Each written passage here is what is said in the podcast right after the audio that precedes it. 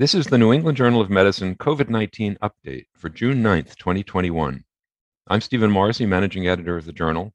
and I'm joined by Eric Rubin, editor in chief, and Lindsay Baden, deputy editor. And this week we also have with us deputy editor Dan Longo, who ordinarily handles hematology and oncology for the journal. But given his research background as an immunologist, he's also been our vaccine expert. The COVID 19 vaccines have been remarkably successful, and overall, they have a very good safety record but there are some adverse events that have been associated with some of the vaccines. Today, let's talk about two of them. Back in April, we discussed the fact that some vaccine recipients were developing local reactions at the vaccination site. What did we learn at that time? Steve, that report described local reactions after receiving mRNA 1273, the Moderna vaccine. Of course, there were many skin reactions seen in the initial trials. Generally, it started roughly a day after the initial dose and resolved within the next couple of days. But some percentage of patients had delayed reactions that occurred beyond eight days following vaccination and persisted for four or five days. The report that you're referring to was published in April. That one gave a detailed description of these large local reactions that occurred after any of the typical reactogenic symptoms had subsided. They were often very large plaques, mostly at the injection site, and they resolved over the course of a couple of weeks. Most started after the first dose and often recurred after the second dose, though these reactions were generally less severe. Biopsies showed lymphocytic infiltrates consistent with a delayed type hypersensitivity reaction, which is generally a T cell mediated reaction. Last year, we co sponsored a series of webinars with the Skin of Color Society that made the important point that dermatologic lesions can appear quite differently against the background of different skin tones. In fact, those seminars are still available online. Today, we published a case series about these delayed reactions in people of color. What did the clinicians find there? This research letter looked at 55 delayed local reactions that occurred in Black, Indigenous, or people of color, or BIPOC individuals these people ranged in age from 21 to 91 and had mostly received the Moderna vaccine, though a few had gotten BNT 162b2, the Pfizer vaccine. Many were Asian or indigenous, while fewer were Hispanic, and only one of the people who was described was Black. Like the original case series, most presented after their first dose of vaccine. The timing and diversity of presentations was fairly similar to that that had previously been seen in white individuals. These cases were collected as part of a voluntary reporting system, and it's difficult to know if the numbers are at all representative. There was only a single Black individual, and looking at photographs, it appears that most of the cases had lighter skin tones. It could be that Blacks are having fewer of these local reactions, though I suspect that, just as with other dermatologic manifestations of disease, these are being missed more frequently. Eric, these delayed reactions appear infrequent, but they're also quite curious as to what precipitates their occurrence? Is it some prior sensitization? Not something we've fully defined yet. However, what is important is not to misconstrue it with a concerning reaction that precludes completing vaccination series, as there's no evidence that a more significant reaction occurs with second vaccination, nor that it leads to any alterations in the immunity elicited. So it's important for us to understand this reaction, to define it, to define it across populations and age groups, but not to misconstrue its meaning in terms of rollout of vaccination. I think that's a very good point, Lindsay. In the initial study that we published, people who received the second vaccine, and pretty much everybody did, did fine. In fact, some of them had no reaction, and most, if they had a reaction, had a less significant reaction the second time around. And as you said, they did fine. They received symptomatic therapy and there were no problems. Once again, in this group of people, most were able to receive second vaccine doses without any problem. So, this is a bit of a curiosity and it can be frightening for patients and their caregivers, but it's really not a significant clinical problem. Um, Dan, is it unusual to not have boosting for a delayed type hypersensitivity reaction?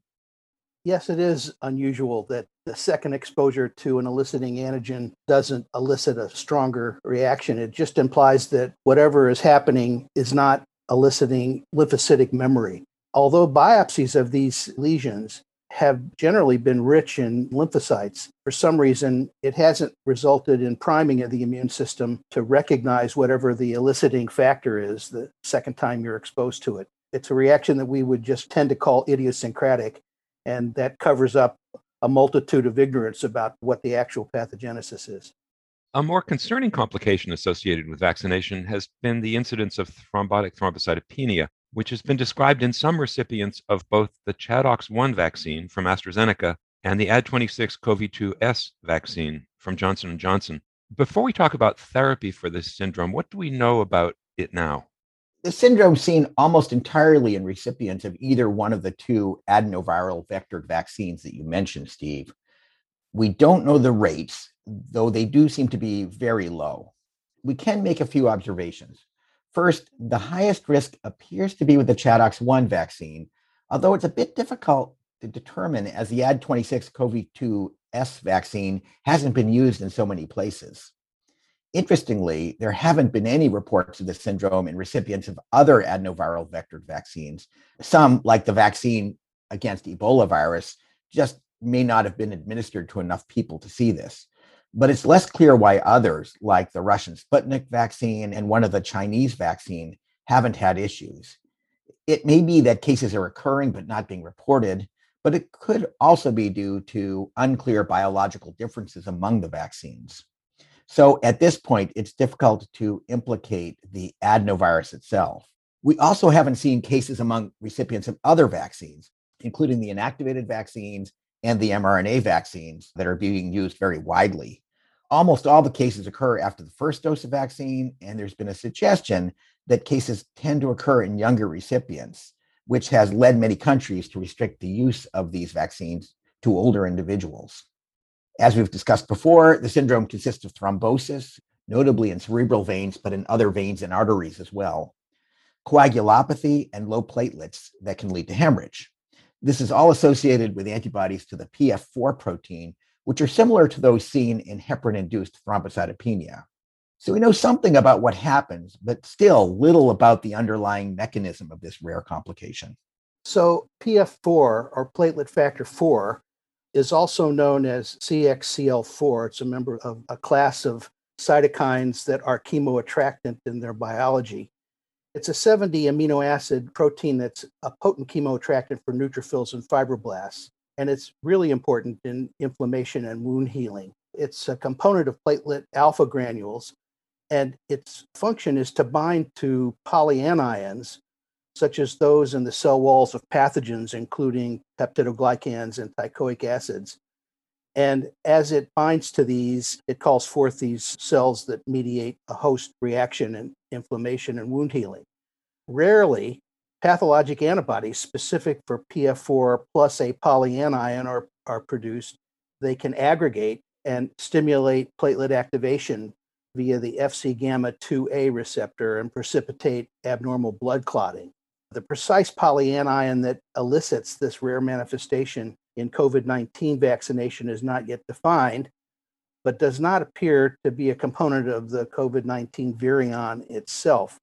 Heparin, as the prototypical polyanion that elicits this, does so rarely and very stereotypically, but it's not clear what the polyanion component of the eliciting complex is in the case of the vaccine associated cases.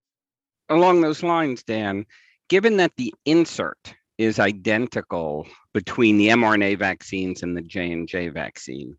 The insert in the AstraZeneca product is slightly different. It implies that it's more than the insert that is eliciting this aberrant immune response. Do we have any insight into the eliciting antigen or antigen complex? We don't know the specificity that elicits this pathogenic antibody response again, it seems not to be any component of the virus. It's probably a component of the vaccine preparation. And there's intensive work going on to try to dissect what precisely is eliciting it. The fact that, by all accounts, the AstraZeneca vaccine is eliciting this reaction at about 10 to 20 times more frequent ratio than the Johnson and Johnson vaccine argues that it may be something to do with that particular product and people are looking into it. But at the moment, we don't have even an important candidate to point to. The other unusual aspect of it for me, Dan, is that for heparin induced thrombocytopenia, we know the polyanion, it's heparin. And when you take it away, it stops. This syndrome appears to last for some time, but the people who've recovered still have the antibody present. And yet they do recover their platelets eventually. So it's as if the polyanion piece of the puzzle is gone. And it's hard to imagine what kind of molecule would be present at that time scale of a few weeks. Certainly, most of the components of the vaccine are long gone by that point. That's true. I think that it's a remarkable puzzle. Certainly, the cycle of pathogenesis that elicits this reaction initially is self promoting. And so breaking the cycle seems to allow things to go back to some homeostatic level without reinitiating the sequence of events that produced the clots in the first place. But it remains mysterious as to how some autoregulatory mechanism kicks in. And while the antibody is still present, it's no longer serving the platelet activation function that it did to start the syndrome. These cases are quite rare, and there haven't been any randomized controlled trials about treatment so far. But this week we published a small case series that suggests how treatment might be approached. What happened? These are three cases of thrombosis that occurred in recipients of the ChAdOx1 vaccine. These individuals were on the older side, ranging from 62 to 72 years old, and all three had arterial thromboses. I should point out that I said earlier that many of the cases are in younger individuals, but of course, the vast majority of recipients have been older. So that may account for the fact that these individuals in this case series are relatively old. Two were initially treated with heparin, but after the clinical suspicion of this syndrome was raised, they were switched to either fondaparinux or rivaroxaban. All three also received intravenous immunoglobulin or IVIG after IVIG was infused, all three responded with a considerable rise in their platelet counts. And in vitro assays showed that with IVIG treatment, platelet activation was reduced. Dan, what's the likely mechanism of IVIG in this syndrome? Well, because the fundamental pathogenesis seems to be platelet activation through immune complexes binding to the platelet FC receptor, Saturating that receptor with therapeutic levels of normal immunoglobulin appears capable of reversing the platelet activation and interrupting the pathogenesis. One gram per kilogram daily for one or two days is generally sufficient. Occasionally, treatment must be given more than a day or two and supplemented with other therapeutic interventions like therapeutic plasmapheresis. Many physicians use non heparin anticoagulants such as rivaroxaban orally or fondaparinux parenterally to uh, facilitate interfering with the clotting scheme. But those tend to be less effective used independently of IGIV, which is the most potent intervention known so far. Early recognition of the syndrome is the key. Without it, the death rate from this syndrome can be quite high. The blood clots often occur in unusual places, and the sort of clue that's key is both timing after the first dose of the vaccine usually happens 8 to 14 days later the syndrome begins to emerge then and what the clue from the laboratory is decreasing platelet counts and elevated D dimer levels that are characteristic of the widespread clotting that goes on. It's a disseminated intravascular coagulation type clinical picture. I guess Dan, I think about antibody mediated diseases and their therapies in kind of a kinetic way. You can get rid of antibodies in a few different ways. You can get rid of the antibody producing cells, um, the B cells, using therapeutic antibodies. But of course, the pre made antibody continues to circulate for a long time because the half life of antibodies in the circulation is pretty long.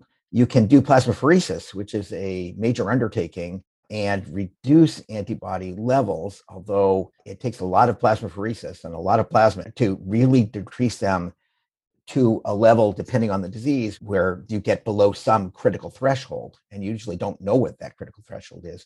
Or, as in this case, you can use IVIG to block binding of the antibodies, presumably to FC receptors, and have a really rapid onset of the protective effect. This won't work for everything. It'll only work, of course, where FC receptors are important, but it does give you a very fast acting way. And in a syndrome like this, where hours count, um, it seems like it certainly did work, and it certainly makes sense that something like this should work. Yes, the pathogenesis has to do with the fact that the variable regions of this pathogenic antibody bind to the polyanions in association with PF4, and that leaves the constant regions, the FC portions of the antibody, sticking out from this polymer. And that is what binds to the FC receptors of the platelets and activates them. It may activate other cells with FC receptors as well, but what seems to be key in terms of initiating this cascade is the platelet activation, the release of more PF4 from the alpha granules, and then the propagation and kind of a cycle of antibody binding and clotting. Dan and Eric, I think that one of the important things that's emerged from the identification of CVST is the value of the reporting systems that have been set up given the rapid approval of these vaccines. And I think it's quite reassuring that they work, that patterns, particularly of severe, unusual side effects, are able to be observed with small numbers. And that can then lead to the investigations to understand the underlying biology and the treatment. And so I think it's really important that we continue to report any side effects of concern to the CDC and FDA reporting systems to then allow the investigation to see if there's underlying biology that makes sense, affirming some type of relationship and then potentially therapeutic intervention in a rational format. It's a great point, Lindsay. Although I will say that this particular adverse event was easier to identify than most because it was so very unusual. When you start giving out hundreds of millions of doses of vaccines, you see associations with everything. And if those are more common events, it's very difficult to show linkage. The CDC has raised the question of myocarditis in association with vaccines. And the data are still quite unclear about whether or not there's a real association with that syndrome and vaccines. This, on the other hand, is so peculiar that it was much easier to draw a line between the two of them. I think there's one more point, which is that there are two reassuring aspects to this. First, as you just said, Lindsay, that really difficult, life threatening manifestations of vaccine responses can be detected. And in rapid order, people can come up with therapies that can rescue patients. Because they're able to act quickly and figure out the pathogenesis, they could make the linkage and figure out how to treat really very rapidly so that patients who do develop these rare problems have a chance. Uh, the vast majority of people aren't suffering from these, and the vaccines have proven to be very, very safe. There's been concern among the general public that these vaccines are experimental that they haven't undergone the same sort of care in research that's gone on with other vaccines. Very hard to make that case, though, because they've been used in, as I said, hundreds of millions of people at a larger scale than most vaccines ever get used. So the safety data are pretty good and very convincing at this point. I think it's always important to remember the risk benefit ratio. Uh, classic element of practicing medicine. There's no medication without a side effect, but is that side effect proportionate to the disease it treats? And I think we are witnessing in several countries, the US included, dramatic decreases in COVID transmission, illness, hospitalization, and death. And that is a tremendous complement to the efficacy of these vaccines. However, there are side effects, and we need to be vigilant to identify the ones that are serious and to appropriately intervene. And I think that's what's going on. And I think our reporting systems enable us to identify the serious side effects. And as we understand them, we can ameliorate their consequences as well. So, overall, the vaccines have really changed how we are approaching COVID and hopefully they can be utilized where they're needed most globally. Thank you, Lindsay. Thank you, Eric. And thank you, Dan, for joining us today.